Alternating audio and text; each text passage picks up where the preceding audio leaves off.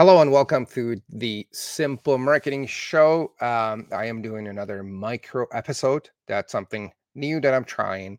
And I would love your feedback on these micro episodes that are going to be five minutes or less.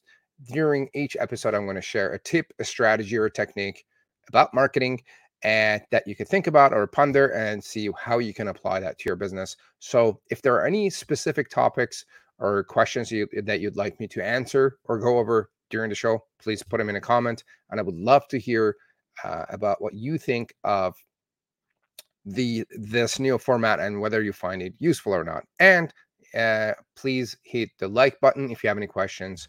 Uh, put them in a comment below.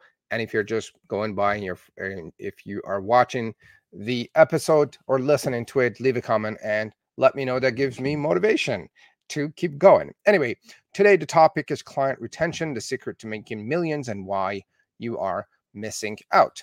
Now, let me share my screen and I'm going to go over uh, this short presentation about client retention. Now, what is client retention?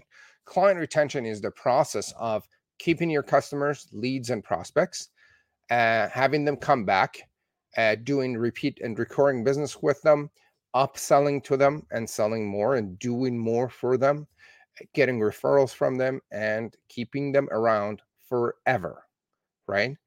Um, so a very big mistake that I see a lot of businesses make, well over eighty percent, if not ninety percent, depending on the industry and where you're talking about, where you're, you know, focusing on, about eighty or ninety percent of businesses ignore their existing customers or past customers and their prospects. And they're out there spending a ton of time, money, energy, and resources resources to find new leads and new customers. That is very expensive while ignoring their existing list and their existing customer. Now, the question is, are you holding on to your prospects and clients like your life depends on it, just like this little guy in the picture? And or are you holding on to them like your business's life depends on it? Well, your life doesn't depend on it, but your, your lifestyle depends on it massively, right? And your business's life definitely depends on it. it. It's and it's because your customers are paying for your wages, paying for your mortgage, they're paying for everything. Now, without your customers and your prospects, there would not be any business, okay? And so the first question that I'm going to ask you and I'm going to, I want you to think about is that, are you holding on to your customers and clients like your business's life depends on it? How's your customer service? How are you treating your customers? Are you reaching out? Are you staying in touch? Important questions. And the answer is usually you're not staying in touch the way you're supposed to. Now, um, It is it is an important topic again, and I, I could probably go on for another two hours, but I'm going to keep the episode short and ask a few questions and have you think about it.